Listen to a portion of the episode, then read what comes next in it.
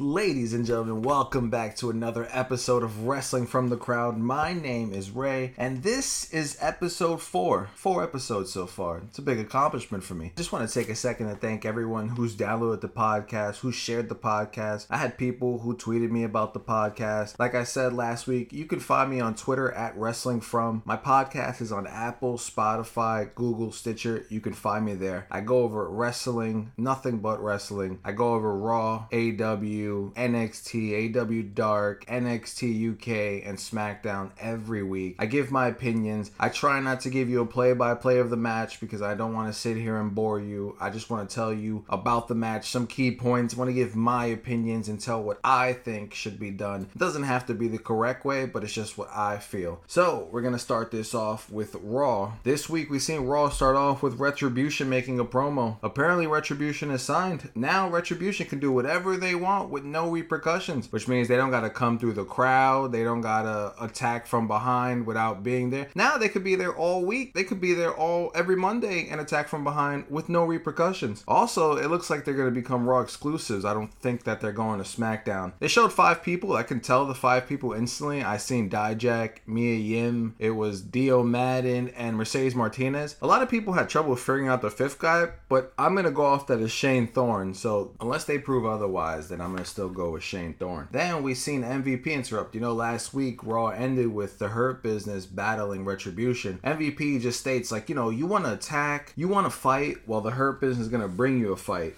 So, as soon as MVP and the Hurt Business rush to the ring, Retribution tucks their tail between their legs and leave. Now, they didn't leave the arena completely, they didn't even leave the ringside. They sat there, and MVP was just like, oh, so now you guys want to run when the real fight has to come. And then Bobby Lashley says, oh, we'll just beat you guys up and we'll look good doing it. So, we thought that, you know, they was just going to run away. But nope, a whole bunch of other masked men come out of nowhere. Apparently, they're going to stick with Retribution as a whole, as a big group. They're just going to focus on probably those five, but there's still going to be like those lurkers around. So then a brawl ensues. The Hurt Business try to fend off as much as they can, but they cannot do it. They're just outnumbered. It's like 20 guys to four. No one comes out and makes the save. I'm like, you guys are being constantly attacked. There's guys back there who was attacked recently, and no one came out to help the Hurt Business. So I thought that was kind of dumb. I thought they should have had help, but they're the Hurt Business. They don't really want help. We also seen Jerry the King Lawler. He's on commentary this week. Uh, no Corey Graves. Uh, it's kind of sad because I actually like Corey Graves. He's one of my favorite announcers, right next to Mauro Ranallo. After the Retribution Hurt Business segment, we go backstage where Rey Mysterio is being interviewed. They're asking him, "How does it feel that Dominic is following in your footsteps? Now he's going for the tag team titles." So I guess they figured out what to do with Dominic. They're not going to give him a singles run, but they're giving him a tag team opportunity or uh, opportunity to be number one contender with Humberto Carrillo, who we haven't seen in a long time. And Rey Mysterio just says, you know, it's very, you know, it makes me happy to see that my son is following in my footsteps. Then we pan to the ring where we see our triple threat number one contenders match for the tag team titles happen. It's Angel Garza and Andrade versus Rollins and Buddy versus Dominic and Humberto Carrillo. Now, last week I could have sworn we seen Garza and Andrade fighting. So now that Zelina's not with them no more, now they're gonna like go for the tag team gold again without her. I thought also that we weren't gonna see Rollins and Buddy, but I guess we're saying them. So the Street Profits are on commentary since they are the tag team champions. I guess they're doing a little bit of scouting. Uh, the rules are the three men start at the same time. I thought it was gonna be two guys and then they got a tag. That would have been dumb. But we see some good offense in this match. We also seen some good good tag team moves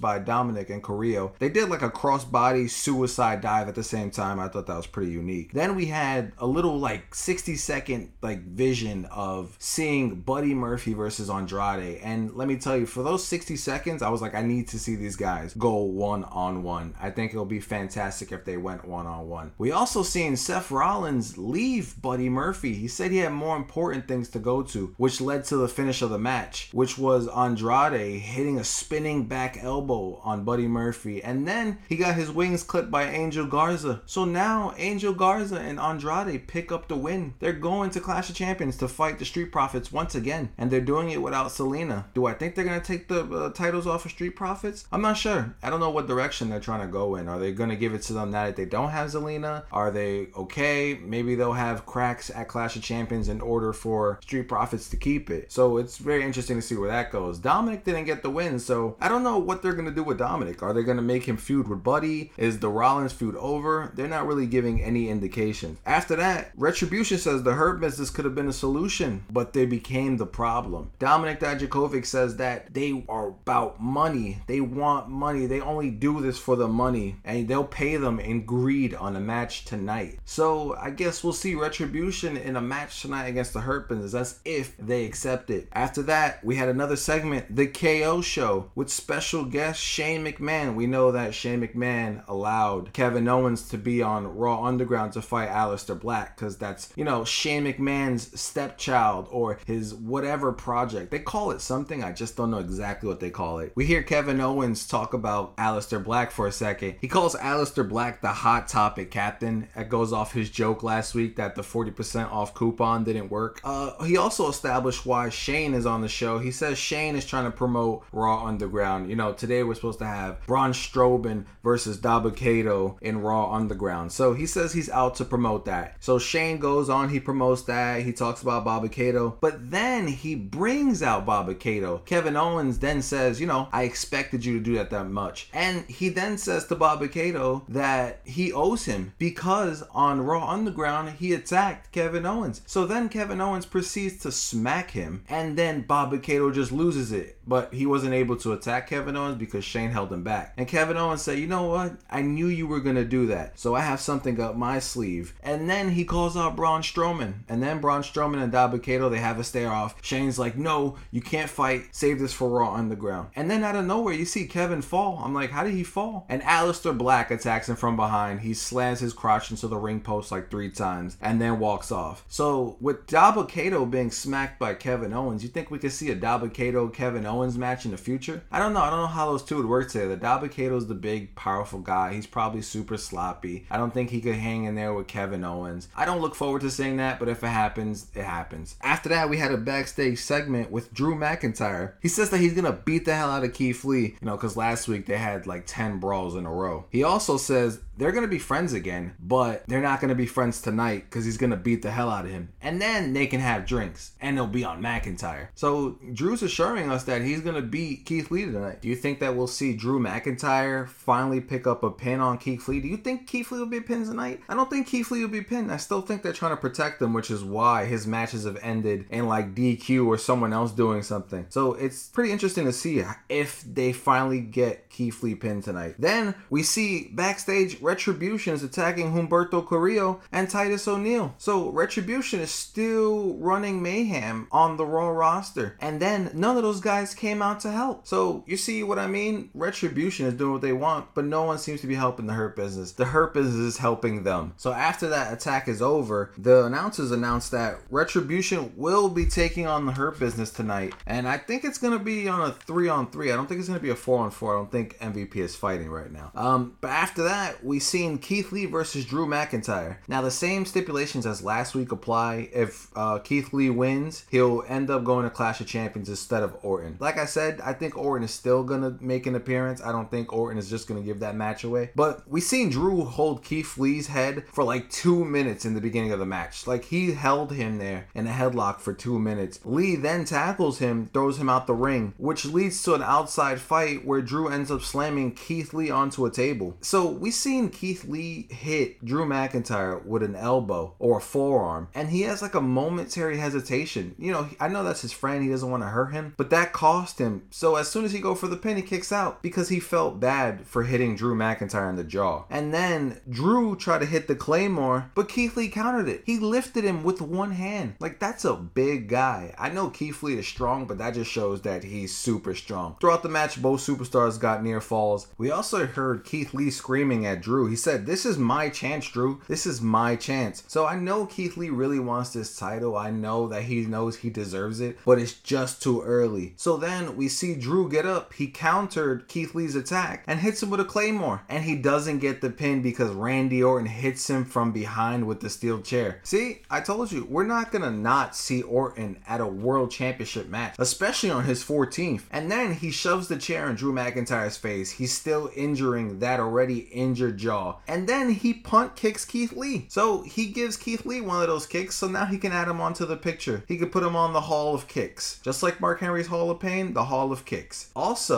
After that, he cuts a promo. He's just basically saying shame on all of you for thinking that he wasn't gonna make it. Just shame. This is a this is a 13-time world champion. You think he's not gonna show up to win his 14th title? He also goes on to deliver a solid promo, just saying like he's dangerous. This ambulance represents me and all the people that I've sent in one of these. I even felt like what it feels like to go in that. And he will be the 14-time world champion at Clash of Champions. And that that was a pretty solid promo by Randy Orton, but we sh- we expect that. It's Randy Orton. Now, will he win the title? Will they take it off Drew? I don't know. Randy Orton is hot right now, so I don't really know what they're gonna go for. Cause it might be Orton. They might give it to him. You know, he's hot. They might just say, you know what, let's give this guy 14. But Drew won it. Drew needs to hold it for a while. He's held it for a couple months now. He's had it since WrestleMania. I think he could hold on to it for a little bit much longer. Also, there was a backstage segment with Asuka. Asuka's asked, you know, what do you think of Zelina Vega and Mickie James? You think anyone's ready for Asuka? Then Billie Kay interrupts Asuka's interview and Billie says, you know, Asuka's out here offering free title shots. Maybe I should get one. And then out comes Peyton Royce. She says, you know what, Billie? You're right. They should get a free title shot and it should go to me. So they just clearly put Billie Kay in the background and because they had a stare off between Peyton and Oscar. So it's like Billie didn't even have a part in the segment. Even though we know she did, they just took her completely out to put the focus on Peyton Royce. After this segment, they announced that Asuka will face Peyton Royce tonight. Then we head off to Zelina Vega versus Mickie James. The winner faces Asuka at Clash of Champions. We seen last week Mickie James had a phenomenal match with Asuka. I don't think it's gonna be so phenomenal this time. I didn't find it so phenomenal. It was okay. It was just a, a showcase for Zelina. It lets Zelina use some of her moves, showcase what she can do. She was very aggressive to start off. She even did like a crucifix submission into the ropes. It looks like she was hanging off Mickie James's neck. That's how tiny she is. But you know, for that, it's like Alexa Bliss. Alexa Bliss was tiny, but Alexa Bliss has won many women's championships at her size just because she's really good in the ring. So we see Zelina pick up the win with the cross jacket lung blower. We're gonna see Zelina versus Asuka at Clash of Champions. Now, the real question is, do we see Asuka losing to Zelina Vega? I don't think we see Asuka lose to Zelina Vega. I don't know who's ready for Asuka. I think we should just give it to Mickie James at some point. There's really nobody else who's ready for Asuka besides Mickie James. After that, we see Retribution in the Hurt Business fighting again, but this time it's not with the main guys. It's the little stooges, and they all get beat up by the Hurt Business. It's like 15 guys, and then Shelton Benjamin and Bobby Lashley and Cedric Alexander, they're beating them all up. MVP goes to Cedric. He's like, you know, you ready? You want to get out of here? He says, Lashley, Shelton, you got it? They say, yep, and they head to the ring for the next match, which was Apollo Crews versus Cedric Alexander. Now, before the match could even start, MVP speaks. He warns Retribution that, you know, they're not the executioners, the hurt businesses. And then Cedric gets a chance to speak. He says that this match is not for Apollo to get even with Cedric, it's for Cedric to get even with Apollo because he's put his body so much on the line for him to get title opportunities. So, this is Cedric Alexander's redemption match for Apollo. And I like where they're going with Cedric, as I said last week. They're going in a steady flow with him, and I think his buildup is going to be great. He even mentions Apollo's kids. He says he doesn't care about Apollo's kids at all, which then Apollo Crews comes out. He says, You think that we're going to keep asking you why you joined the Hurt business? No, we just want to punch you in the mouth. So then the match starts. The match is pretty fast paced. Cedric Alexander hits the Michinoku driver early, but it doesn't end the match. Then Cedric takes it to the outside where he gets distracted by Ricochet, where Ricochet is like, Hit me, hit me, hit me, which distracts Cedric. So Cedric goes in a ring and gets rolled up by Apollo Crews. So we see Cedric take his first loss with the Hurt business. I don't know how much that affects him. I don't think that affects him at all, but I don't want to see him lose that much with the Hurt business. Then we seen Apollo and Ricochet leave, but the Hurt business come out and attack them. So Ricochet and Apollo still got beat up. Cedric Alexander technically still won, just the fact that he beat them up and was able to cause some pain on them. After that, we seen Raw Fight Club. We seen Dolph Ziggler versus Arturo Ruas. This is probably one of the better um, Raw Undergrounds that I've seen in a long time. I think that this little showcase of Dolph Ziggler and Rua was a really good showcase. It was a really good little segment, and I thought that they had a good play on what Underground should look like, and they should go off that for the rest of the time being. But we seen Ziggler pick up the win via sleeper hold on Ruas. This is where Ziggler's been. Ziggler's been in Raw Underground for so long already. He's probably had a fight on every Raw Underground so far. After that, Rollins comes out, and even the announcers like, "What are Rollins doing out here?" I'm like, "What is Rollins?" Doing out there? He's like, I have a Mysterio family secret. And so I see a yellow folder in his hand, and I'm like, what is that? Please don't let it be anything dumb. So he points to the screen. He says, Look at this picture of Mysterio's family. What looks off? And I'm like,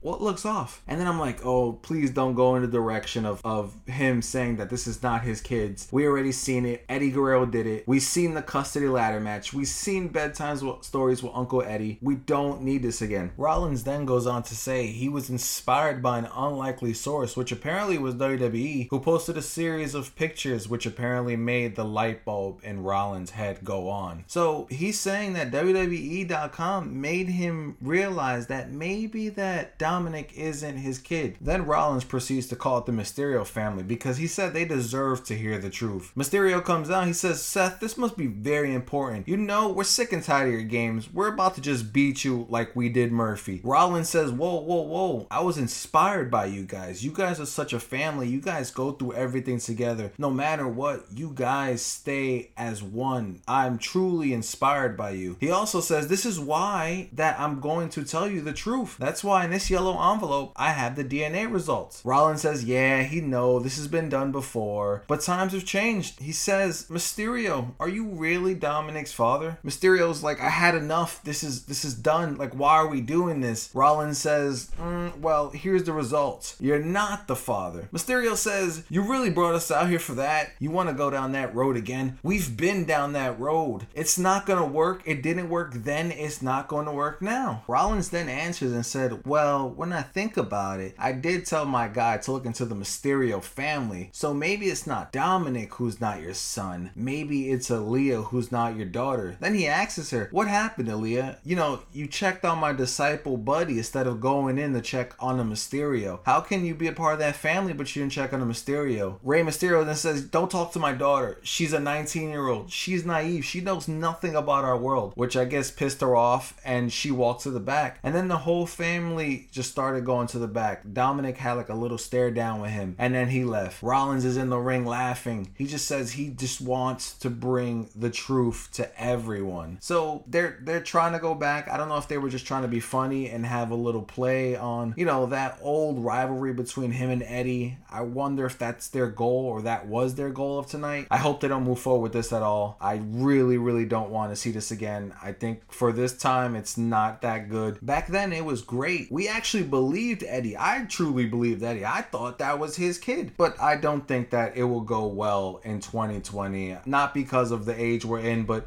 We've seen it already. It's been done. So we know Dominic's his real kid. After that, we see Nia Jackson, Shayna Baszler versus Lana and Natalya. Riot Squad was on commentary because they have a match at Clash of Champions with Baszler and Jax. It was a squash match. It was over before we knew it. Lana got tapped out to a sleeper by Shayna Baszler. After the match, Nia Jackson, Shayna Baszler went outside the ring. They attacked the Riot Squad. Liv Morgan was going to be put through a table, but Ruby Riot stopped it. And now, for the second week in a row, we see Lana go through through an announce table because no one else was there to beat up. So they beat up Lana once again. After that, there was a segment with Drew McIntyre in the doctor's office. He says he's not really doing so well, but there still has to be a match at Clash of Champions, so he'll be there. But first, he's gonna go pick a fight. So I wonder is he gonna look for Orton? What's he gonna pick a fight with, or who he's gonna pick a fight with? Raw returns. They also show that Aaliyah's still mad. They show her talking to her family. She's saying, you know, I know I'm young, but I know what I'm doing. I only came here for Dominic. So I guess they're gonna play off that for a while. I hope they don't continue this, but I feel like they are. After that, Raw Fight Club continues. We've seen Riddick Moss versus Eric. We've seen Riddick Moss just like Ziggler a thousand times at Raw Underground. He looked really jacked though. He beat Eric by knocking him out. I didn't expect that at all. I didn't think Eric was gonna get knocked out by one punch, but he did. After that, they cut to a video package of Mandy Rose. They're saying she's coming soon. Don't know when she's coming, but it's gonna be Mandy Night Raw. That's what they use. That's not what I'm using. The next match was Asuka versus Peyton Royce. Billie came out with Peyton. Why? They broke them up. Why are they still together? They should not be together. They broke them up. It's not a team anymore. There's no longer the Iconics. She came out with her for what? Are they gonna do a Sasha Bayley thing like they're gonna beat each other up? One's gonna turn more vicious than the other. I don't want to see it. We seen Peyton Royce. She looked a little good. I don't think this match allowed her to showcase all of her skills because it was ruined by Zelina Vega, who attacked Asuka from behind to end this match match in a DQ. So Zelina Vega, she's fired up. She wants this championship. Like I said, I don't think she's gonna be Asuka, but she's gonna make it a good storyline. Also, in the back, we see Buddy comforting Aaliyah, Rey Mysterio's daughter, backstage, and he says, This is getting way out of hand. Seth is taking this too far. And if he's done anything, he's sorry. So are we seeing Buddy Murphy now turn away from Rollins? Do you think now he realizes that being his disciple, getting beat up on, is what's good for him? I think he's now finally realizing that now he can do it on his own. He doesn't need Seth Rollins. So it's good to see where his character is going.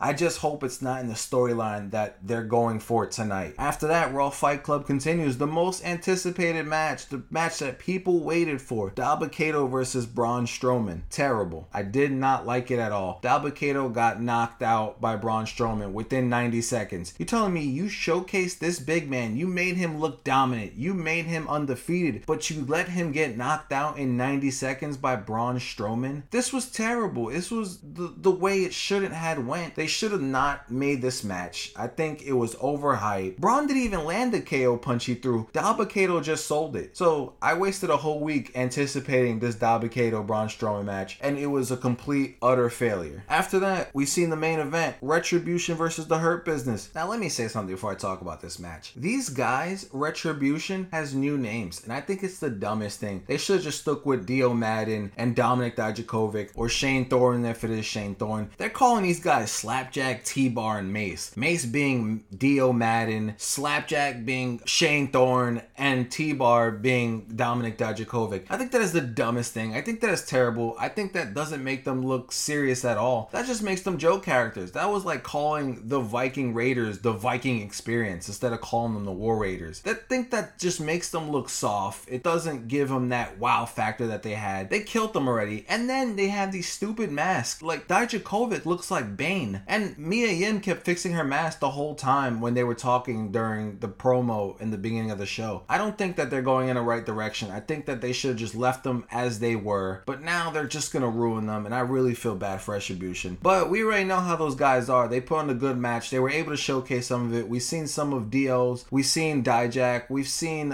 uh, Shane Thorne. It was a really good match. It ended in DQ. I don't know how it ended in DQ, but apparently Dijak hit him when he wasn't supposed to, so the ref called disqualification. And then we seen all the Retribution goons come out of the woodworks and attack the Hurt Business. After they're getting attacked, we hear Drew McIntyre's music. He comes out with reinforcements. He's not alone. Where were these guys in the beginning? Why are they coming out now? Is Drew supposed to be the locker room leader just because he's the champion? I think the Hurt Business shouldn't take that. They should be like, why you guys coming out now? Now, where were you before? Now, while there's chaos, they pan to Drew McIntyre who's in the ring. He just finished taking out a bunch of members of Retribution. Then Randy Orton sneaks attacks him and hits him with an RKO. And then Raw goes off the air. So while they're all fighting, Randy Orton sneaks attack Drew McIntyre. They're really building up this match with all these sneak attacks and all these fights that they're having. So that concludes Raw. I think Raw this week, it, its first hour was really solid. And then towards the end, its last hour, it got terrible. I just didn't like the hype up of the Dabba-Kato and Braun Strowman match that went to crap in 90 seconds. I don't like what they're doing Retribution. I don't like the names or the little outfits they have on. I don't like the fact that Mysterio and Rollins is playing off this feud that they had years ago with Eddie Guerrero and Dominic's not his kid or now Aaliyah's not his kid. I don't want to see that anymore. The only good thing that really came out of this was seeing Cedric Alexander. It was also seeing uh, Bianca Belair. She had a video package, so we're gonna see her soon. I also forgot to mention I skipped one thing. It was a 24/7 championship segment where Akira Tozawa was in the beach and he's like, you know, we're gonna sneak attack him from the water. Then we see R-Truth coming with little Jimmy and the belt. He goes in the water. He loses the belt. He sees a shark and he yells shark. And then he sees his belt wash up with Tozawa's clothes. That was legit the segment. That's why I did not like Raw that much for the final hour. They just shoved a lot of things in there that I just wasn't a fan of. The only thing that's good that's coming out of it, like I said, is Bianca Belair. I want to see where Peyton Royce's career goes. And I want to see what happens to Drew McIntyre and Keith Lee. Do they become friends again? Are they still to have a rivalry? Is Keith Lee ever to get pinned? I guess we'll just have to wait to see. Now we are done with Raw. Now we are moving on to NXT. And this week's NXT started off with the Women's Battle Royal. Now, before they even panned to the Women's Battle Royal, they went backstage where Tegan Nox was being attacked by Candice LeRae. Candice LeRae even threw like a storage unit into her leg. It was reported that she's dealing with a real injury, Tegan Nox. So I don't really know if that's real. It's just a rumor. If she is, we won't see a Candice LeRae versus Tegan match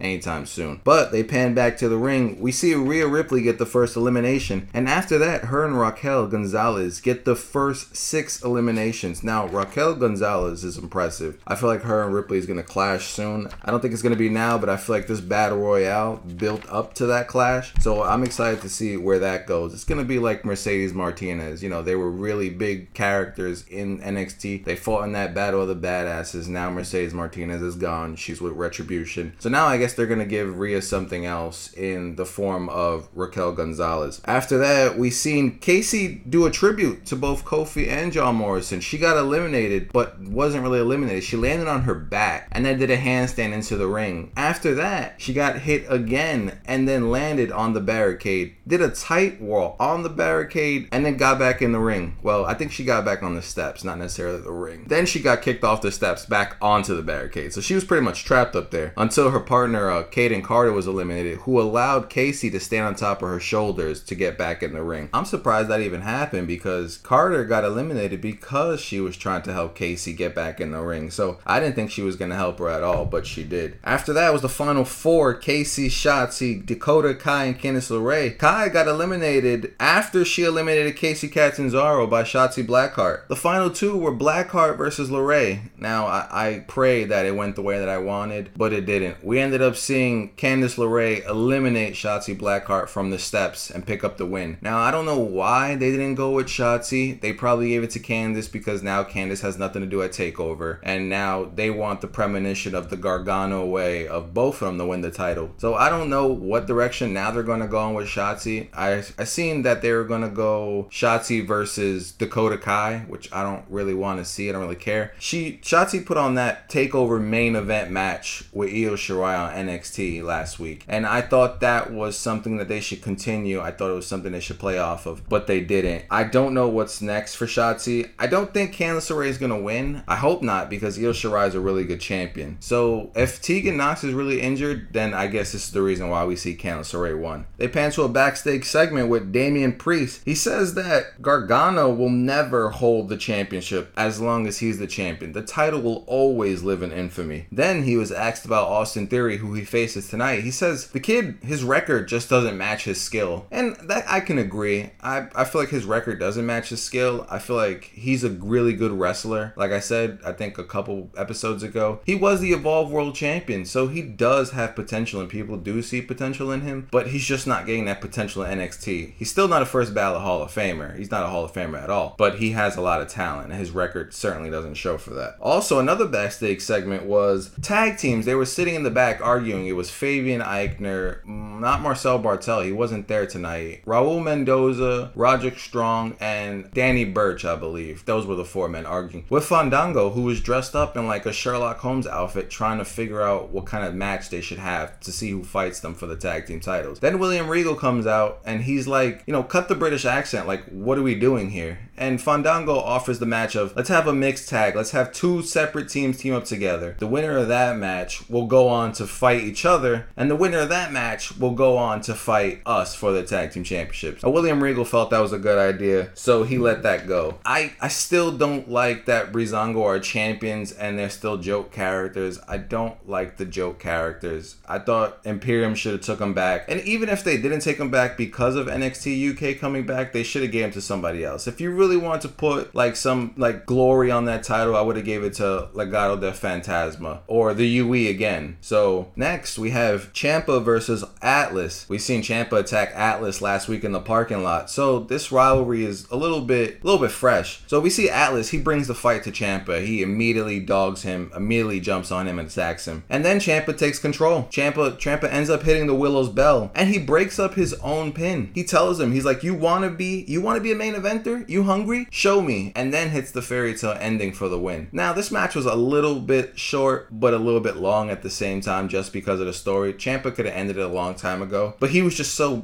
bent on taunting Atlas, yelling at him, saying, you know, he's the main eventer, he's the champ. Ciampa is a main eventer, he is a champ. Atlas isn't yet. I'm not saying Atlas won't ever hold a championship in the company at all. But Ciampa is the main eventer. He is NXT, as is Johnny Gargano, which is why he's known as Mr. Takeover. So I don't know if this feud is going to continue. It might just because he's adding insult to injury by breaking up his own pin to end it at his accord. So I don't know if they're going to continue it. They might, but it's interesting to see where this rivalry heads off. After that, we've seen a Ridge Holland video package. Ridge Holland is no longer in NXT UK apparently. Now he's on NXT, so no more UK for Ridge Holland. After that, we've seen Roderick Strong and Danny Burch versus Fabian Aichner and Raul Mendoza. Now this was an interesting match. It actually was better than I thought. Danny Burch and Roddy worked really well together, while Mendoza and Aichner were just smacking each other for the hardest tags. But Burch and Strong pick up the win. They actually actually won it together. You know, there was no miscommunications, there was no bad tags, there was nothing. They actually worked really good together, which is kind of scary. So now we're gonna see the UE and Oni Lorcan and Danny Burch fight for the number one contender match. Uh, I think that we should finally give a chance to Oni and Danny. They put on some really good matches. We've seen a lot of their matches before, so I feel like they should have their opportunity to go against Breezango. Maybe take them off and have those titles at least a little more serious than they are now. Another backstage segment with Austin Theory. He's talking, you know, they telling him that what Damian Priest said, and then Johnny Gargano interrupts and gives him some words of wisdom. And then also tells him, if you soften Damian Priest up, don't worry, I won't ever forget it. So are we gonna see like an alliance between Gargano Theory? Apparently their uh, Theory is really close to the family, so I wonder if they're gonna play off that. So the next match was Austin Theory versus Damian Priest. It was a really fast-paced match. You know, Theory Theory was very vocal during the match. Like he has like a very show-offy, charismatic character where he's like constantly talking to himself during the match. But Priest, you know, he gets more better and better every time I see him. He's so athletic and powerful. But Priest, Priest, uh, you know, brought out the best in Austin Theory. Austin Theory was able to fight and show a little more than he's usually able to show. He even picked up Priest for a Blue Thunder powerbomb, and that's no easy thing to do. That's a big man. But we see Priest hit the Razor's Edge on the apron, then rolls him back in the ring to hit the Reckoning, which ends the match. After the match, while Damian is celebrating, Johnny Gargano comes out and gives him a super kick. So, did he soften him up? Did Austin Theory do what Johnny asked for him? Is Priest softened up for TakeOver 30? After that was a Swerve Scott video package. It was a build up for his feud between Santos Escobar, which I don't think they're doing a lot of. So, it's uh, like a first build up for me because they had their match. I think it was the six man tag with Breezango and Scott versus Legado de Fantasma. But that was it. That was pretty much the only build up for me. So, I guess now they're trying to like really push this feud, this rivalry into a better direction. Then we seen Ridge Holland versus DeLuca. It was a squash match. This was just to showcase the strength of Ridge Holland, and he's a very, very strong man. We also seen that you know he can sometimes be a little clumsy in the ring. Of when he fought Johnny Gargano, he dropped him right on his neck, which was a scary moment for a lot of people. But other than that, he's he's your typical strong WWE guy. You know, he has his little flashy moments, but he's just a typical strong NXT big guy. Uh, another backstage segment with Io and Candice. Io says she never liked Candice and she never will. Then Io spoke Japanese. She kept speaking Japanese through the, the, the segment. Then Johnny comes out nowhere and he's like, I don't like the way you're speaking. It doesn't sound like you're saying anything nice. So he ends up like pressing up on her with Candice LeRae. Then we see Damian Priest come through the door like, oh, here you are. And then him and Johnny Gargano brawl. And then they break it up. So they announced next week we're going to see a mixed tag match between Damian Priest and, with Io Shirai against Candice LeRae and Johnny Gargano. So I guess these are two build up matches to TakeOver 30. I don't mind seeing them. I really want to see what Io and Priest could do as a team. So it's going to be an interesting match. After that, we had our main event, the new match,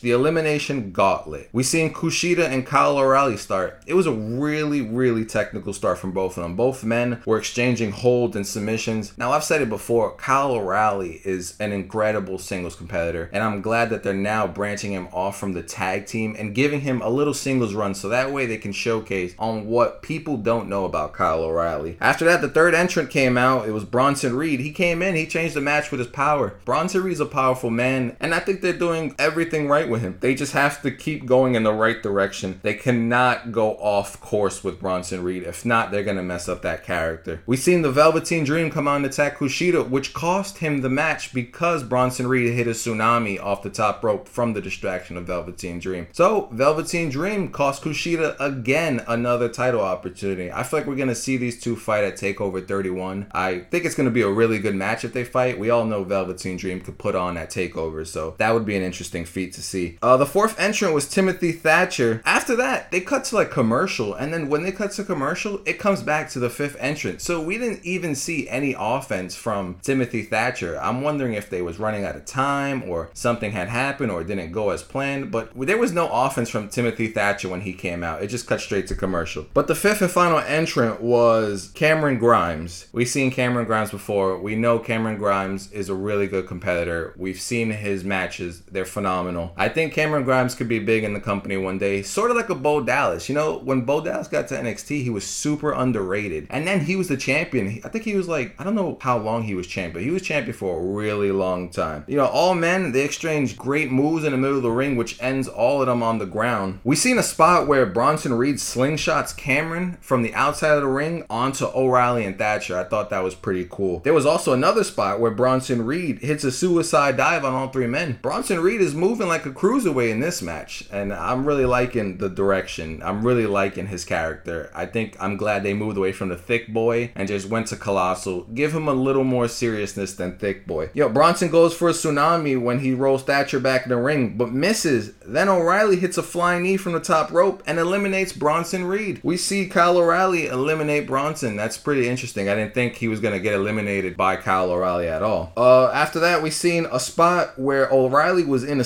sleeper, who then catches Cameron Grimes in an ankle lock at the same time. So it was dual submissions going on. I thought that was a really good spot. After that, O'Reilly rolls up Thatcher to get the elimination. Then when he gets up, Cameron hits the cave in on him and goes for the pin, but Kyle gets his foot on the rope. I thought it was over. I thought Cameron had won. You know, Cameron yells at O'Reilly, You're nothing like Adam. He was the man of the group. I would have found that disrespectful. So that pissed off O'Reilly. O'Reilly puts a, he puts him in a knee bar, who immediately taps because apparently he tweaked his knee trying to do a second cave in. So O'Reilly is our winner. O'Reilly is going to take over to fight Finn Balor for the NXT Championship. We've seen the UE come out and celebrate with him. Now I thought I thought they were gonna turn on him. I thought it was gonna be like an evolution moment where Adam Cole is jealous and it's just gonna hurt him. But no, they gave each other a hug. Then Finn Balor came out, you know, pointed his little finger guns at him and had a stare off. So now we're gonna see a really good match between Balor and O'Reilly. I wouldn't want to see any other match. I mean, I could see Kushida and Balor, but I think Kyle O'Reilly will give you a match that you never thought that he could put on. And that's exactly the same way I felt when I seen him fight Adam Cole at ROH. I thought his match was fantastic. I think he's a, really talented singles wrestler. And this match with Balor, I'm sure people are going to feel the same after they watch this. So it's going to be a really interesting takeover. NXT tonight was really good. The only disappointment I had was that Shotzi Blackheart did not win the Battle Royale. I really thought she should have won. I love that Kyle O'Reilly is going on to TakeOver 30. I like the direction they're going in with Bronson Reed. I, I think NXT was really solid tonight. It was probably one of the better NXTs of the past weeks. So they're really stepping up their game, and I like that. Next, we move on to NXT UK, which starts off with assistant GM Scala talking to the competitors of the Heritage Cup. So we learned that the competitors last week was uh, Joseph Conners, Dave Mastiff, Trent Seven, Flash Morgan, A Kid, Alexander Wolfe, and Noam Dar. With the wild card, who will be determined in a triple threat match we learned tonight. So next week on NXT UK, they'll have a triple threat match. They didn't say who the competitors were, but we know whoever wins that match will be the wild card entrant. Uh, we seen Walter versus Saxton Huxley first. It was a fast paced match. Huxley came out swinging. He did say last week he was going to bring the tsunami to Walter. But Walter, just a vicious man. His chops are probably the most vicious chops in the business. They sound like thunder hitting a chest, and it's ridiculous. You seen Walter's hand on Huxley. Huxley hit a body slam on Walter. I was surprised. It, it wasn't like a Hulk Hogan and Andre the Giant thing. We all know Huxley's strong, but it was surprising that he was able to body slam him. Then we seen Walter hit a power bomb to Huxley on the apron. Huxley almost gets counted out, but rolls back in, and Walter did not like that. Walter then lands another vicious chop to the back, and then hits his power bomb finisher for the win. Again, what I say about big men and their finishers, I think big men should be creative with their finishers.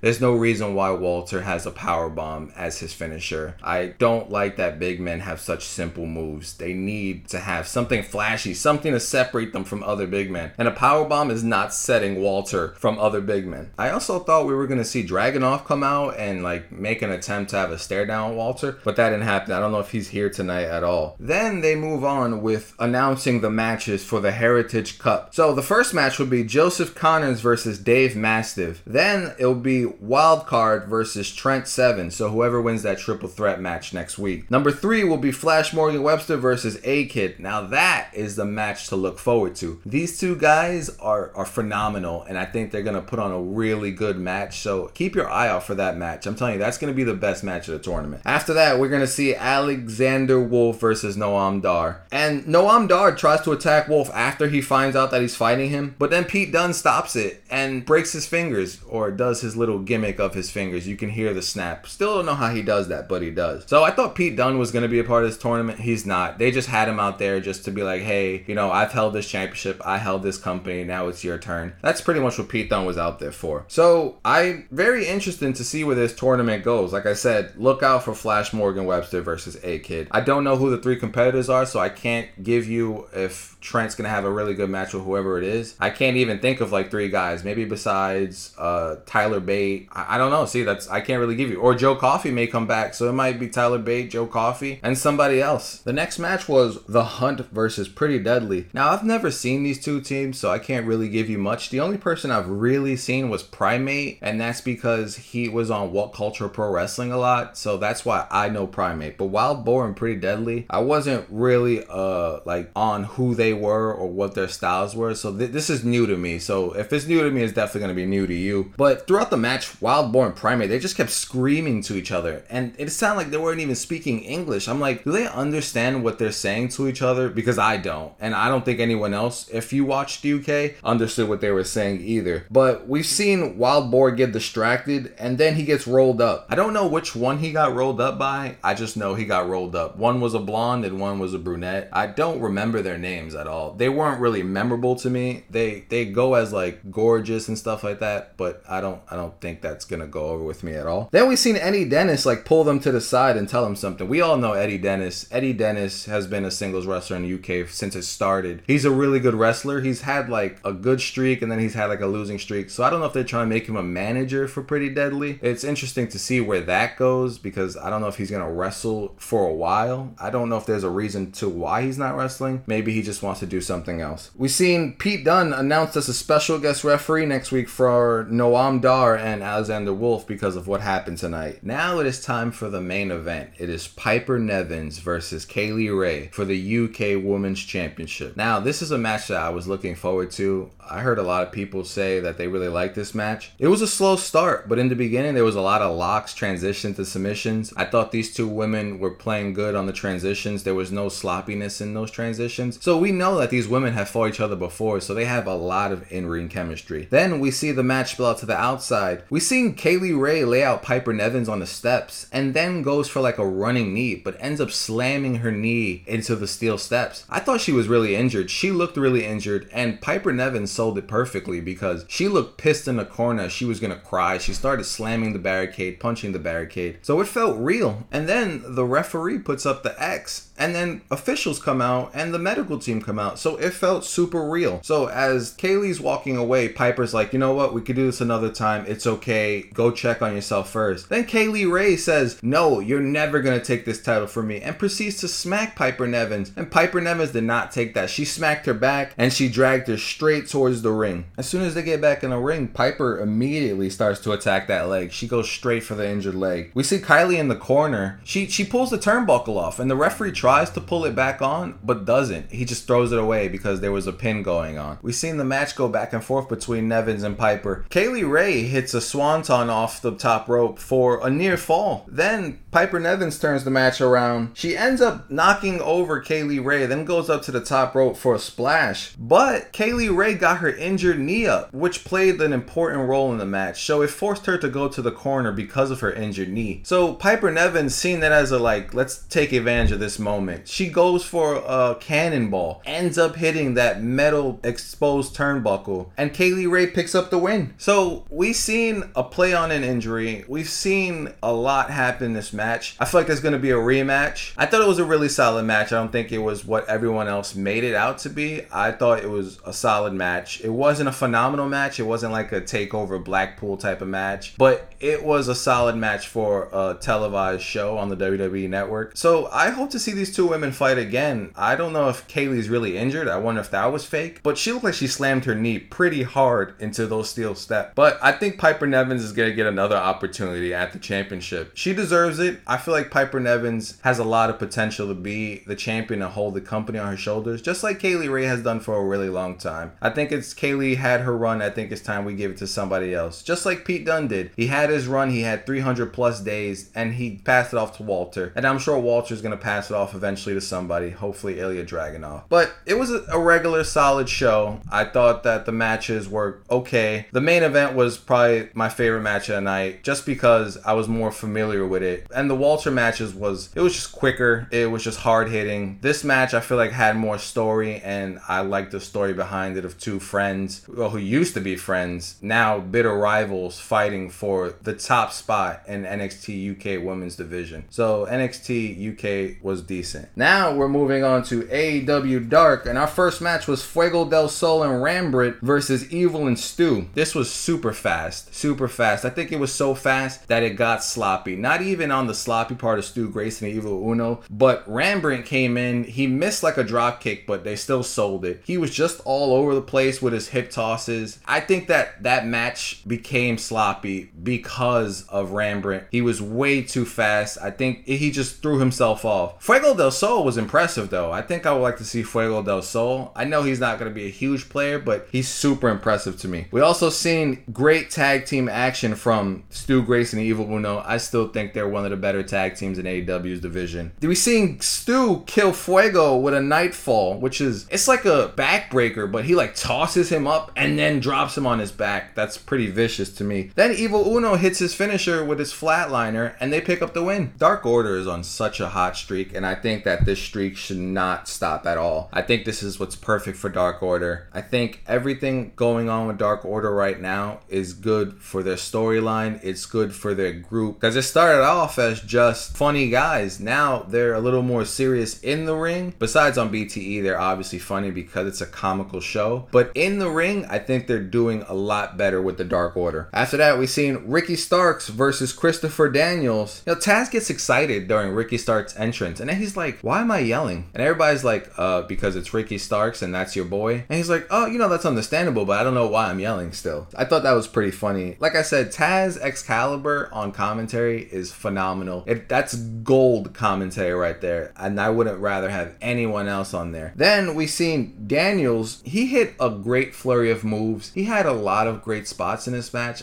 Daniel still got it. For a guy of his age like Dustin Rhodes, he still has it, and I'm glad he's still wrestling. I know he won't, you know, wrestle as the fallen angel anymore, but I feel like if he gave one go at it, if he had one last chance, I say bring back the fallen angel gimmick and go for a title, and then you can end your career there because you've had a phenomenal career. We've seen Ricky Starks pick up the win via his spear. I didn't think he was gonna win via spear. Ricky Starks just gets more impressive and impressive every time I see him, and I'm really starting to like his character. I think the flamboyant, the brash guy that he is makes that character so good. He even has a really good entrance. I like his entrance. I just don't see him as a champion just because Brodie Lee's a champion. I don't see him losing that title. He could beat Moxley. I mean, that's he's beatable. But if they beat Brodie Lee, it'll just be weird because Brodie Lee's supposed to be this vicious man who nobody's able to stop. This guy beat Cody Rhodes in three minutes, so I don't think we want to see him lose to like a Ricky Starks or Darby Allin. But he could fight Moxley and take the title eventually if Moxley's champion whenever he gets his shot. After that, we seen Puff and Calvin Stewart versus Butcher and the Blade. We seen Puff last week. He thought he was Kip Sabian's best man, but ended up being Kip Sabian's best subscriber. So it's interesting that we get to see him in a match. But we seen Butcher and the Blade instantly attack. We already know Butcher and the Blade has a main streak. They attacked him before the match even started. Puff in this match, he did a lot of dancing, but he was very very impressive. For a big guy, he's very impressive. I want to see where he goes from here on AW Dark. I think that he can have a really good run on Dark. Not as a tag person, but he can have a good singles run. We've seen his tag team partner, Calvin Stewart, get hit with the full death and pinned by Butcher and the Blade. So we've seen Butcher and the Blade pick up this win. I learned this week that they're in the rankings. They're number four on the AW Tag Team Championship ranking. So I'm glad to see that they're finally ranked. After that, we've seen Serpentico versus Will Hobbs, the phenomenal Will Hobbs. We see him again on AW Dark. This match was a lot longer than I expected. It was only long because Luther kept interfering and Will Hobbs kept getting distracted. But we seen Will Hobbs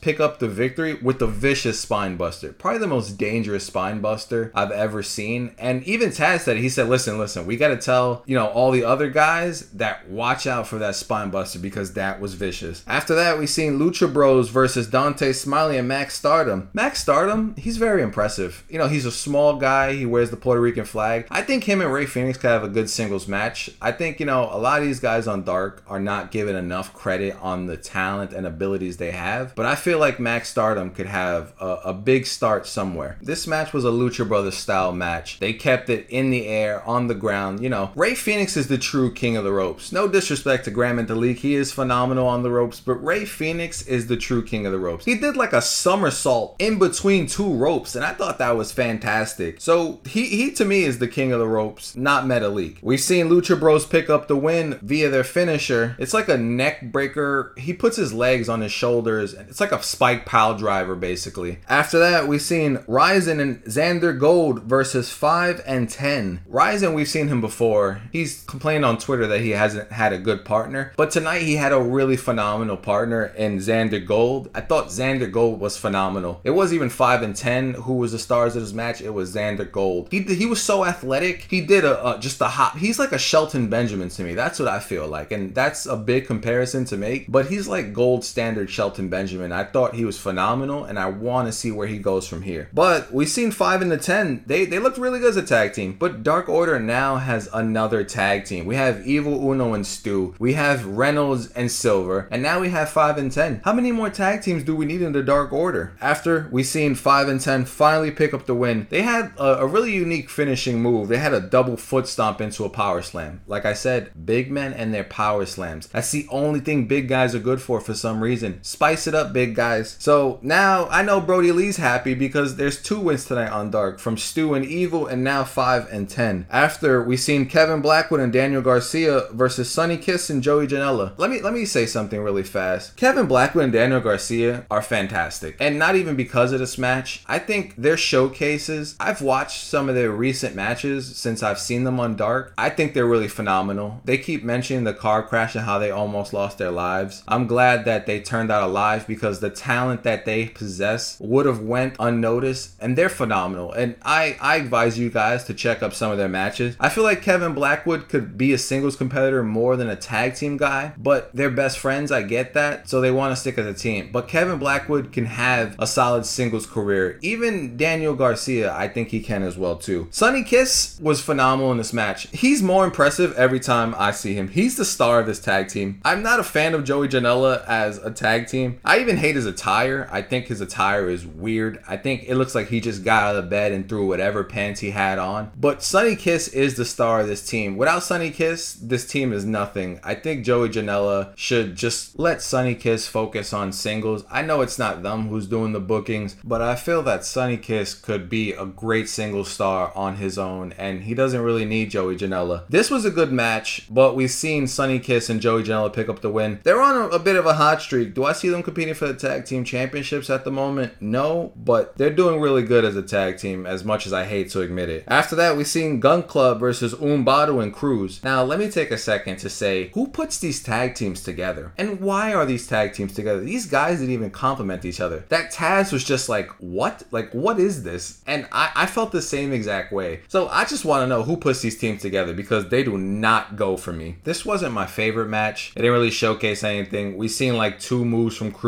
and like three moves from Umbadu. So then they also made fun of the colors that Umbadu wear, Ricky Starks and Taz, who are gold as well when it comes to commentating with each other. They were like, you know, his outfit is just too green for me. And Excalibur points out, he's like, you know, that's the that's the flag, it's the color of the Nigerian flag. You know that, right? And he's like, uh, I knew that. I knew that. I just, I just, you know, I think the color should be different. But we seen the Gunn Club pick up the win via the Famouser. Obviously, the the key to this group is Billy Gunn. Austin Gunn barely does anything, and then his father does all the work, and then he picks up the win. So Austin Gunn is just right behind his father. He has a little bit of offense, but Billy Gunn is the star and what holds this team together. After that, we've seen Kaylin King versus Serena Deeb. Serena Deeb was signed, I think, last week or two weeks ago. She puts on great matches every time I see her, and I really like this match between her and Kaylin King. There was a lot of technical transitions. Both women were exchanging submissions and uh, collar elbow tie ups in the middle of the ring. I thought they complemented each other very well. It was a very good match. Serena Deeb ended up picking up the win with a unique submission. She had her arm trapped and then had her in like a single leg Boston crab. So she wasn't able to do anything. She's not able to move herself. She's just only able to tap because she's limited to one arm. After we move to the main event. Now, before I get to this main event between Lee Johnson and Ben Carter, let me say by this is probably one of my favorite matches I've seen on Dark since Dark started. This match was phenomenal. It was a great showcase to Lee Johnson, and I'm glad that he finally got to showcase his skill because I feel like he doesn't go against guys who are able to let him showcase what he can do. But Ben Carter was able to allow him to show his skill. It was a really quick start, even from the start. It, they even had an amazing sequence where they did a double clothesline to each other. They both kicked up and then hit a bicycle kick onto each other. I thought that was a phenomenal sequence. I thought these two men were great in this match. They even exchanged outside dives. I think Lee Johnson went for a tope, hit the tope.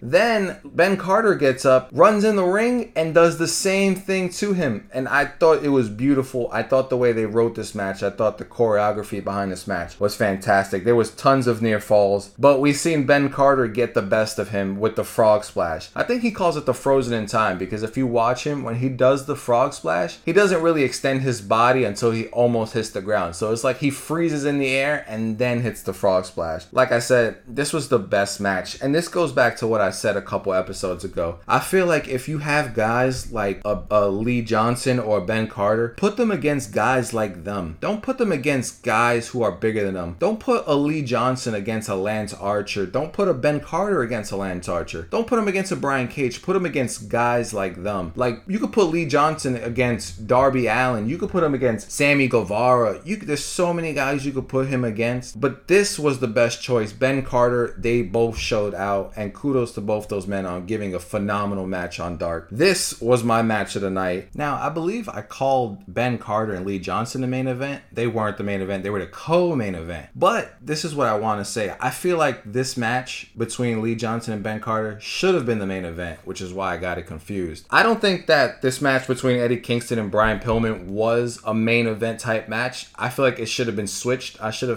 I feel like it should have been the co-main event being Eddie Kingston and Brian Pillman and the main event Lee Johnson because the hype I felt from the Lee Johnson Ben Carter match, I didn't feel with this match. You know, I went in with the hype like, "Oh, okay, this is the main event." But then they announced Eddie Kingston versus Brian Pillman. I'm like, I don't think I'm gonna get that same feel that I got last match. But it was a good match. Brian Pillman looked really good. Brian Pillman looks better every time I see him. I still think he doesn't need Griff Garrison, but they keep pairing them together. Kingston, he's very vicious in the ring. He has such an aggressive smash mouth style of wrestling, and that comes from his you know background in CZW and all them places like that. TNA Impact. He has a vicious style. His chops are damn near close to Walter's chops. Like his chops go from far open hand. They sound like gunshots. We seen Eddie Kingston at one point in the match get upset. I feel like it felt real. I feel like he was upset at Brian Pillman for some reason, but I don't know for sure. But he really looked upset. We seen Kingston pick up the win via the backhand, which I still think is a really dumb finisher for Eddie Kingston. I guess if you want to call it good for yourself. For me, I just don't like it. I don't see this vicious guy just doing a backhand and then calling it a day. I feel like he should do something else. But I'm not the creative control. I don't have any control over the finishers. These guys choose their own moves. But if it was up to me, I wouldn't do a spinning back fist. I think all around Dark was pretty solid. Another takeaway from AW Dark was Xander Gold. I'm really impressed with that guy. I really hope to see where his career goes from here. I think they should sign him and make him a star in AEW. I think he's phenomenal and he has the potential. And if we put him against the guy who can show that potential, I'm pretty sure AEW will feel the same way. Now we move on to a special that AEW AEW had this week, which was AEW Late Night Dynamite, which also got 500,000 viewers. Now, for those of you who probably like, mm, that's not a lot, WWE has more. 500,000 late night. These guys were on at like 12 o'clock, 1 o'clock nearly. To average 500,000 people to stay up to watch that show from America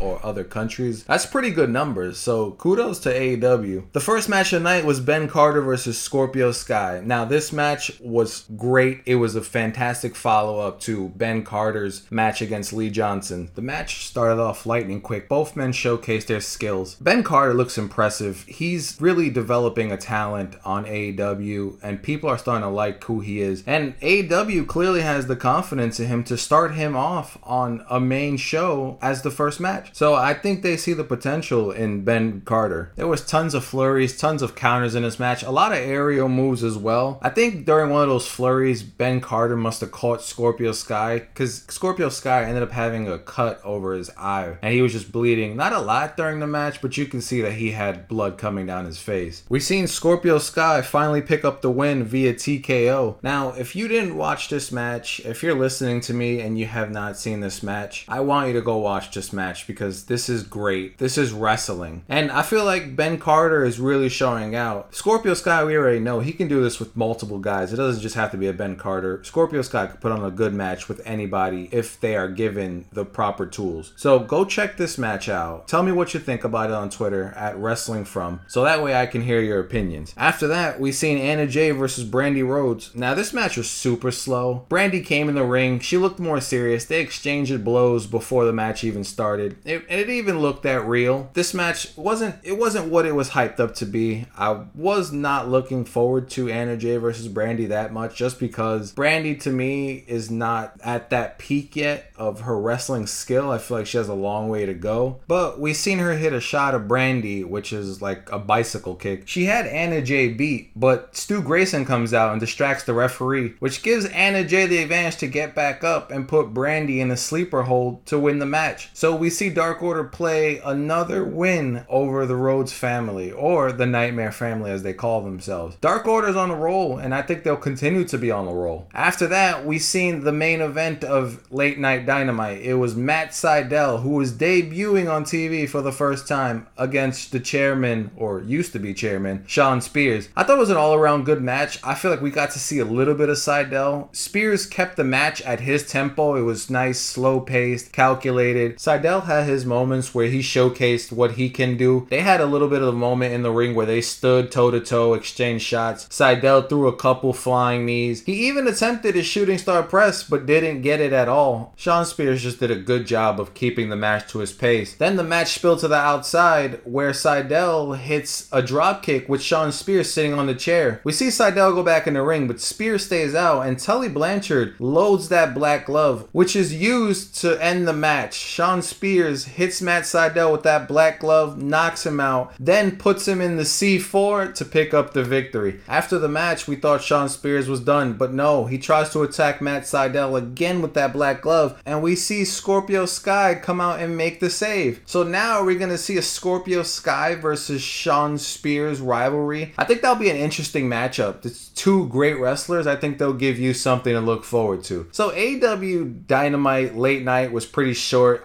It was just three matches, so there's not really enough to go on. But now we're gonna move on to the main show, AEW Dynamite. Dynamite kicked off tonight with the tag team match from the debuting Miro and Kip Sabian versus Joey Janela and Sonny Kiss. Now let me tell you, Kip Sabian was teasing us the whole time with tagging in Miro. And then when he finally got the tag, Miro would do two to three moves and then tag back out. So you never really got the full effect or the potential that Miro can give you in a ring. So that was pretty disappointing that we only got a couple moves from Miro. Then we seen Sonny Kiss go on a little flurry. The match ends up outside, but Miro lands on his leg and pretends, or I guess he's playing on a leg injury, so he's limping. He limps to the barricade. Joey Janela runs at him. He flips Joey Janela over the barricade just fine. Then he tells his partner, Kip Sabian, run, I'm gonna launch you into him. As soon as Kip runs, Miro lifts him, but I guess he wasn't able to hold him up, and he drops him on the other side, right on his head. It was so serious that you heard Joey Janela asking Kip Sabian, hey, you okay? You okay? You okay? Like he was screaming that. Like he broke character for a second just to make sure he was okay. That play on things changed the tide of the match. The match got really sloppy. Miro and Kip was a little disconnected. I think Kip Sabian was still a little stunned on his fall, so that kind of affected his his match. But they end up picking up the victory when Miro hits a super kick on Sonny Kiss, then puts her in what we used to know as the accolade. So Miro picks up his first win. Now, what I want to say is that I don't think Miro should be tagging with Kip Sabian. I feel like they should kill this gimmick already. This whole Kip Sabian getting married, Miro being the best man thing. I think Miro should focus on himself. I don't think he should align himself with Kip Sabian. I just feel like he needs time to shine by himself, and I hope he gets that eventually. So I guess that's a win in the winners column for Miro as his debut match. I really hoped it was a singles match, but we ended up getting a tag team match. We only got a piece of Miro, not the whole thing, and let me tell you, when you watch this guy, what you used to see back then as he was Rusev is nothing on what he can do now. So I hope to see him go higher in the future. After that, Eddie Kingston rushes to the ring for a promo. We learn that Eddie Kingston is now going to get a world championship match because Lance Archer is out because he came in contact with someone who had COVID 19 symptoms. So Eddie Kingston says, I got this match because I was never eliminated. This is why I'm getting this shot. 18 years also says why I'm getting this shot. And we come to realize that Eddie Kingston has been doing this for a long time. He truly is deserving of it. He technically never was eliminated from the Battle Royale. So I like that they played on this perfectly. He also says him and Jon used to be cut from the same cloth until he sold out to be a sports entertainer.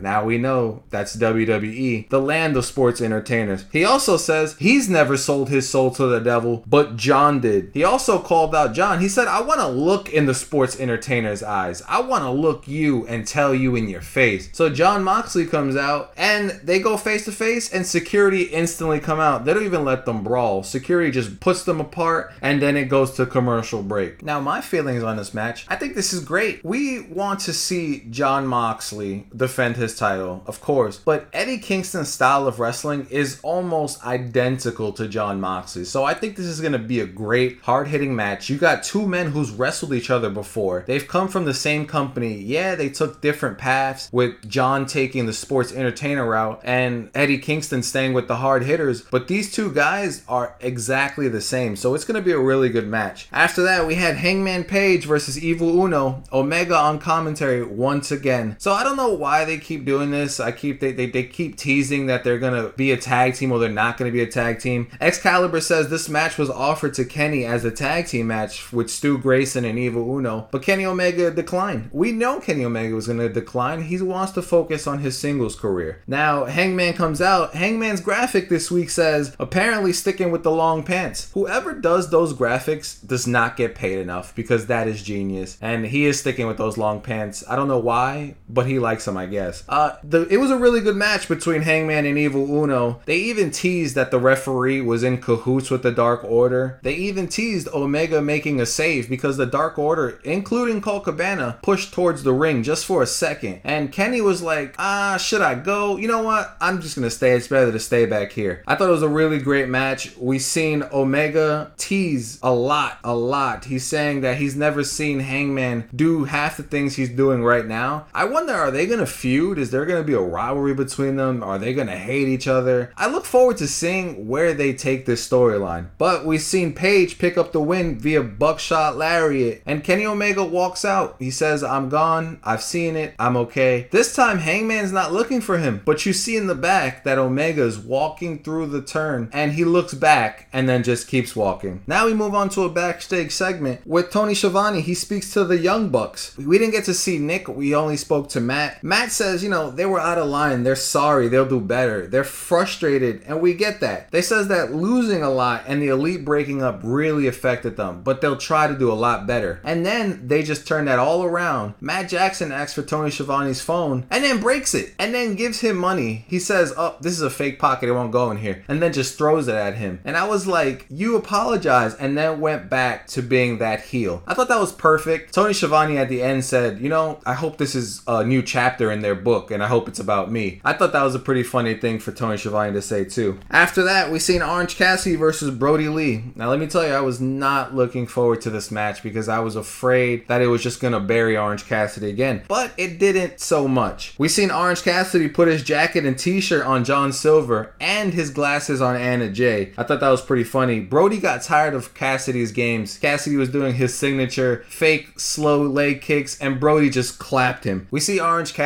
get a little energy. He takes Brodie out of the ring. He tries to go for a suicide dive on Brodie and the Dark Order, but they end up catching him. And what was a pivotal point was the Dark Order held Orange Cassidy after they caught him, and they allowed Brodie Lee to do a suicide dive onto all of them, sacrificing themselves. Now that's true minions. They definitely showing that they'll do anything for their leader. After this spot, Brodie Lee was dominant the whole match. He even threw Orange Cassidy out of the ring at one point to get jumped by the Dark Order. He even yelled at John Silver to stop putting down his title because every time John Silver would attack Orange Cassidy, he would just throw Brodie's belt on the floor, and I guess that pissed him off. Late in the match, we seen Orange Cassidy come alive. He, he attacked Brodie Lee. He hits two elbow suicidas outside the ring, then attacks the Dark Order, which forced John Silver to hit 10 with the title by accident. He goes back in the ring, hits a flurry on Brodie, hits two PK kicks, then hits an air raid crash for a near fall. So Orange Cassidy had an amazing comeback. I really thought that it was him who was going to take this title. We see Brodie staggered in the corner. Orange Cassidy is setting up for the orange punch. As soon as he goes for it, John Silver steps in a ring and takes the punch. And then Brodie Lee hits Orange Cassidy with a discus clothesline to retain the TNT title. This match was way better than I thought. I thought they were going to bury Cassidy. He lasted longer than Cody. I think this match went about 10 minutes, maybe 10 or more. So I thought it was a really good showing by Brodie and Cassidy, and I really liked that match. After that, the lights go out. Cody returns. No longer the blonde hair. Cody has black hair. He came out in a black suit. He basically was the epitome of death at that point. He attacks the Dark Order. Brodie Lee's gone. He leaves his minions to get beat up. After that, we see Brodie go to the back, cut a promo. He says, What kind of man lets his wife post thirst traps on Instagram while calling him daddy? Who does Cody think he is coming back five weeks later, sending his brother Dustin to do all his work and try to get back the title that he lost? He even offers a dog collar match. He holds a collar and he says, Cody, this is for you. I'm gonna wrap this around your neck. He says, I give you one week to answer. So we're gonna see a potential dog collar match between Brodie and Cody, and I think it's gonna be physical. I think it's probably gonna be one of the better matches from Cody we've seen in a long time. Brodie Lee got really personal. This didn't feel like a, a, a work, it felt like a shoot. He was really talking from his heart. I think that that's what made this feel more energetic than what it felt before. So this is a storyline to look forward to. After that, we see Matt and Private Party come to the ring and cut a promo. Matt basically says, you know, I have suspicion that it might have been Jericho because, you know, it felt like aluminum hit me. Then he says Jericho and Hager came right after, so it makes me more suspicious. So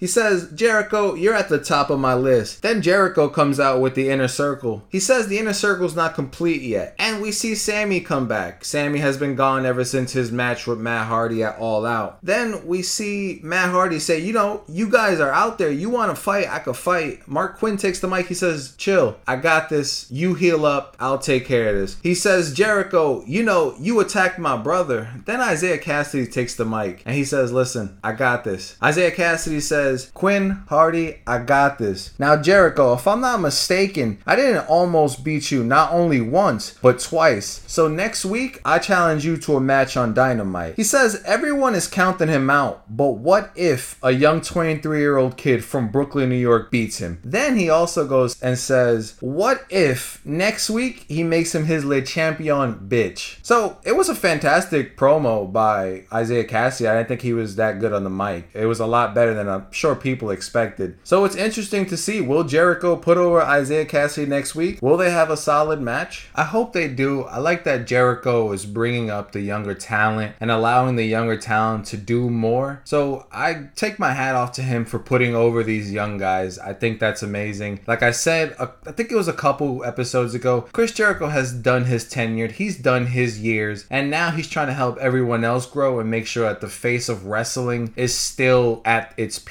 So much appreciation to Jericho for doing that for the younger guys. After that, we've seen another in-ring segment. Tony Schiavone speaks to FTR. Tully comes out, Tully says, you know, we're changing the rules. Instead of doing 60 minute time limits, we're doing 20 minutes. And Cash says, no, I don't think it was Cash, I think it was Dax. Dax says, well, we're gonna call it a 20 minute brush with greatness. So now, instead of tag team matches being 60 minutes on Dynamite, if it's for a title, now it's gonna be 20 minutes. And apparently they're gonna challenge new tag teams every week. They said they're gonna start with SCU. They even said they didn't care about those, you know, parking lot brawlers, the best friends, which incite the best friends to come out to challenge FTR to an impromptu tag team match. A referee comes out and everything. FTR is ready. They look like they're about to go. The ref is about to ring the bell, and Cash stops the ref and says, You know what? We're not really for it. You guys still need time to heal. We don't want any excuses. We want to let you guys heal. So we'll see you another time. And then they just walk away. Then Chuck Taylor grabs the mic. He says, Since you guys are going to be a bunch of weenies, we're going to give these people what they want. And him and Trent hug in the middle of the ring, and that's how that ends. Next, we see Ivelisse and Diamante versus Thunder Rosa and Shida. Rosa came out with her face painted, painted like Road Warrior animal. May he rest in power. He passed away this week. She and Shida had some miscommunications in the beginning of the match. I think Shida gave Thunder Rosa a knee to the face, which almost cost them the match. But these four women, ever since they started fighting each other, whether it be singles or tags, have always been putting on phenomenal matches, and I would love to see either Ivelisse or Diamante challenge again for another title. Maybe instead of fighting Thunder Rosa, they'll fight Hikaru Shida. But Hikaru Shida and Thunder Rosa ended up picking the win, and then they both grabbed their titles and raised their titles. I'm still expecting to see another title match. I'm still expecting to see Shida versus Thunder Rosa 2 for the NWA Women's Championship. And then if Thunder Rosa ends up winning, it's probably going to be a winner takes all. So I'm looking forward to see where that rivalry ends up. There was a backstage segment with Jericho. He says he respects Kassidy and that he's going to be big someday, just not next week. Then MJF appears and him and Chris Jericho start blowing smoke up each other's ass. They keep complimenting each other, saying all these nice things, and then as they're laughing together, they both ask each other, Then why did you call me a loser last week? And then they both start to make up these stories. It was the limo driver, you know, he drives all crazy. Jericho says that he spilt a little bit of latte on his leather pants. He also tried to blame Tony Schiavone. Then the both of them just say, you know what, you're, you're a good guy. And then they both just walk away. Now it is time for the main event Jon Moxley versus Eddie Kingston for the AEW World Championship. Now we all knew it, it was going to be a slow paced match, but both men were very vicious. They exchanged chops and smacks in the middle of the ring. I feel like that lasted for like three minutes. They went back and forth with the chops. Like I said, Eddie Kingston's chops were vicious. You can see his hand on Jon Moxley's chest. The fight headed outside. It even stayed out until, until picture in picture was over, which is JR's favorite thing to say. Both men end up back in the ring. These men gave it their all. They slugged it out. They showed people a different style. They showed you don't have to be technical. You don't have to be a high flyer. You could just fight. And that's what these two guys did. Jon Moxley picked up the victory. He didn't even use the paradigm shift. He submitted Eddie Kingston. Eddie Kingston didn't tap for the record. He just went to sleep. After the match, we seen the Lucha Brothers come out and attack Jon Moxley. Then Will Hobb comes to make the save. We know Will Hobbs was supposed to be in that six man tag we were supposed to have tonight, but due to Archer coming in contact with someone who had COVID, we weren't able to see that. But hopefully we'll get that soon. But Will Hobbs gets outnumbered. Then we hear Darby Allin's music. He makes the save. Then we see Ricky Starks come from behind him and hit him with a spear. And John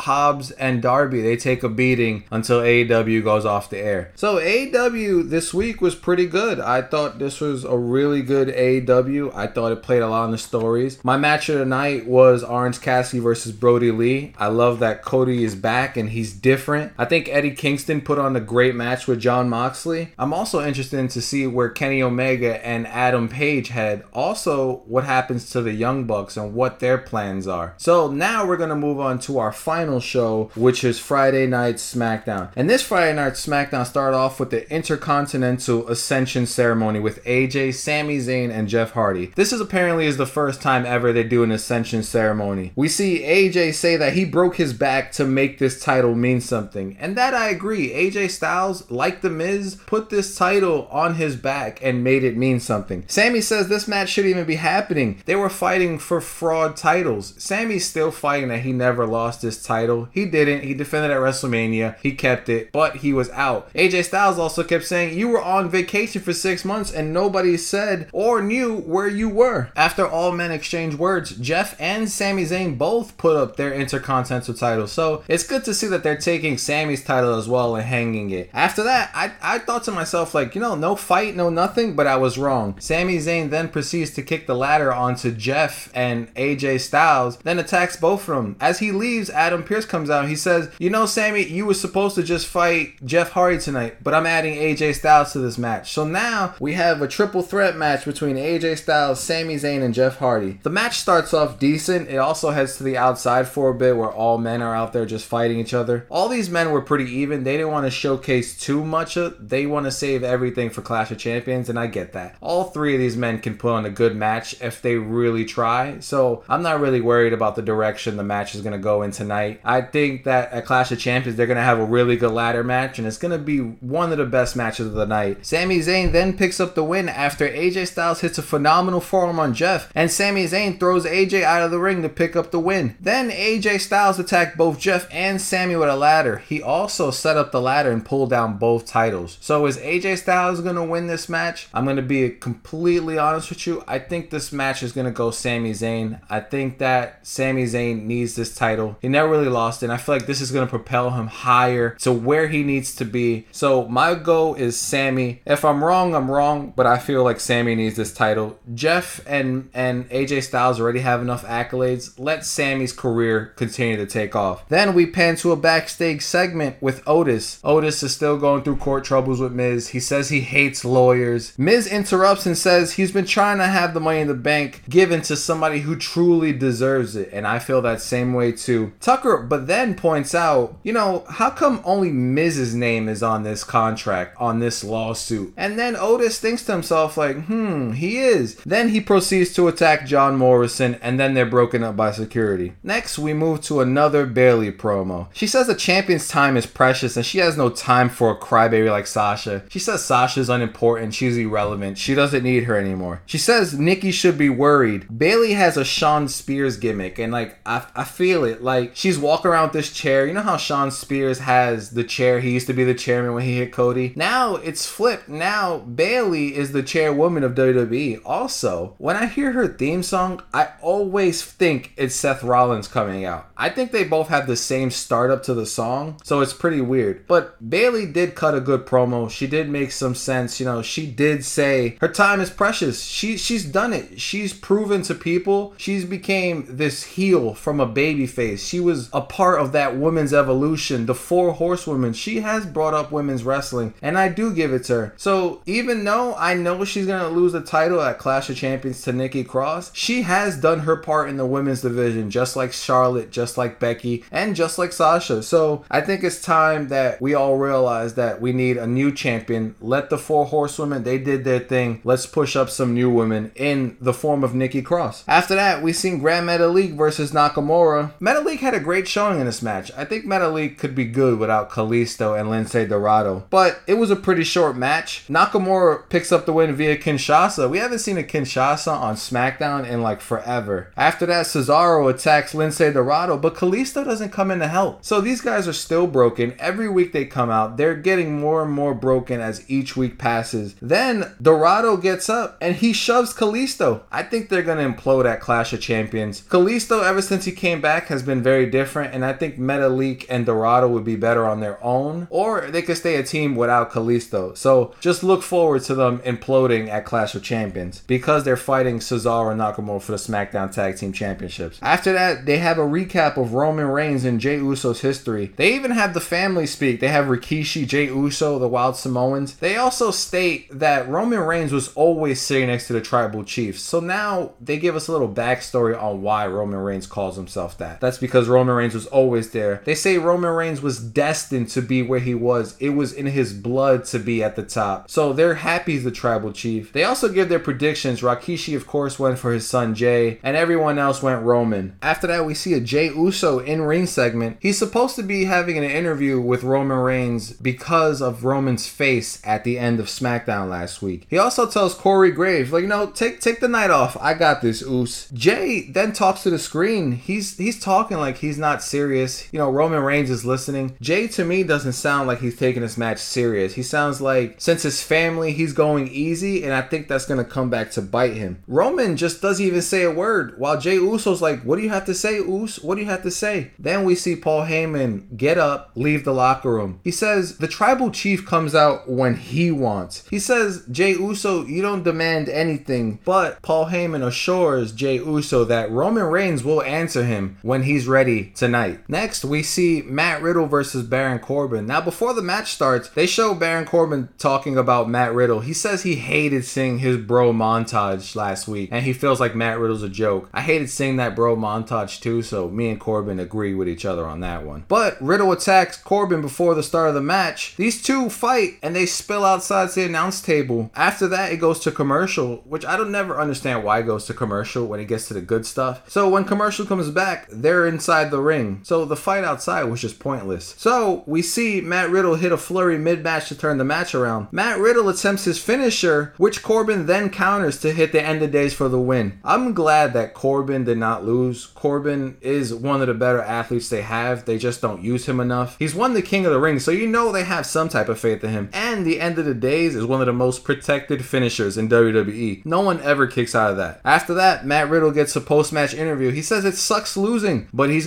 turn SmackDown Live into the Bro Show. I, I hope not. I don't want to see the Bro Show. You want me to like Matt Riddle? Make Matt Riddle a little more serious. Let's drop the whole bro gimmick. Let's make Matt Riddle more serious. Then I'll probably get on board. After that, they show the Mystery Woman segment. She writes Untouchable on the mirror, and we think we're gonna see her face once again, but next thing you know, she has a Polaroid camera in front of her face. I'm still going with Carmella. My gut is still on Carmella. If it's someone else, then they fooled us all. After that, we see Alexa Bliss versus Lacey Evans. Lacey Evans was very dominant during this match. Alexa Bliss couldn't get any offense in. We even heard a Fiend laugh, which made Alexa Bliss turn around. We seen that the Fiend effect also affected Alexa because she was mounting some offense, but you could see she started to twitch and started to hear voices in her head, which threw her off to give Lacey the advantage. Then we heard the Fiend's music play, and that's when Alexa Bliss snapped. She became so aggressive. She started to stomp on Lacey Evans' head. She got disqualified for it. Then she threw Lacey Evans outside the ring and delivered his sister Abigail for the second week in a row. I really love where this storyline is going. I wonder is the Fiend going to be the reason why Alexa wins matches? Is that control over her going to be the reason why she goes to the top? I look forward to see where this storyline's going. After we see the tribal chief finally come out as Alexa Bliss makes her way up the ramp. And as Roman is standing there holding his title up, Alexa Bliss is just staring a hole through him. She's playing this character so well. She stands there for a good 30 seconds just staring at him and it looks so demonic. I love where it's going with Alexa Bliss. And if you think about it, the Fiend is in Alexa Bliss. So she's still mad for the Fiend that Roman took the title from the Fiend. So that makes a lot of sense why that happened. A lot of people probably didn't look at it like that, but that's probably why. Roman did take the Fiend's title and the Fiend is controlling Alexa, so it only makes sense. So Roman walks to the ring with Paul Heyman. Paul Heyman's about to speak. As soon as he could say a word, Jey Uso interrupts. Roman then takes the mic and says, If I could give you this championship, Jey, I would. But if I did, you wouldn't know what to do with it. You wouldn't be able to know how to handle being the face of the WWE. He then goes on to say that Jey will never be the tribal chief because it will always be him. The family depends on him. They want him to be the tribal chief. They need him to be at the head of the table. And then Roman walks off. Then Jey grabs the mic and says, What if you're wrong? Why can't I provide for my family? Why can't I provide for my wife, my kids? Why can't they look for me to do those things? Jey Uso says he's also tired of when people see him, they ask him, Which one are you? And he says he wants to see that when he wins that championship, people don't ask him that anymore. Which one are you? They say it's Jey, the WWE champion, and he drops the mic. So I like that we've seen a more serious Jey Uso. I like that now he's not playing. Roman Reigns, whatever he said to Jey tonight, really changed the way he looks at this match. So now I feel like we're gonna get a more serious match. I love that this storyline is going this far. I can't wait till Clash of Champions to see where this story builds out. But we see Jey Uso walk up to the ramp. Roman Reigns then Superman punches him, then shoves the title in his face and yells in his face, I feed all families with this. You will never take my place at the head of the table. I am the tribal chief. You will never ever take my place. So Roman Reigns has had enough enough for Jey Uso, and he's finally snapped. Like I said, this storyline is going amazing places. I really like SmackDown tonight. I think this is probably one of my favorite SmackDowns. I'm interested. Clash of Champions is tomorrow. I want to see where this Alexa Fiend story goes. I can't wait to the Roman and Jey Uso match. There's a lot of great buildups that happened on SmackDown. I really want to see the Bayley and Nikki Cross match to see if my prediction is right. So look forward to Clash of Champions tomorrow. So this ends all the shows this week. I just want to say thank you to all those who downloaded. Like I said at the beginning of the podcast, we are at 150 plus downloads. You can find me on Google, Stitcher, Apple, Spotify. You can find me on Twitter at Wrestling From. I really enjoy making these. I also want to give a special shout out to Wrestling Crate. I subscribed to their Wrestling Crates. I got it. I thought it was fantastic, and I can't wait to see next month's crate. Important news I'm also dropping two episodes on Sunday because Clash of Champions is on Sunday. So I'm going to drop my Clash of Champions review and uh, my analyst on everything that happens, tell you about all the storyline. So I'm going to try to drop two episodes on the same exact day. Again, thank you for listening. This has been Wrestling from the Crowd. I'm Ray. Have a good morning, evening, and night wherever you are. Thank you.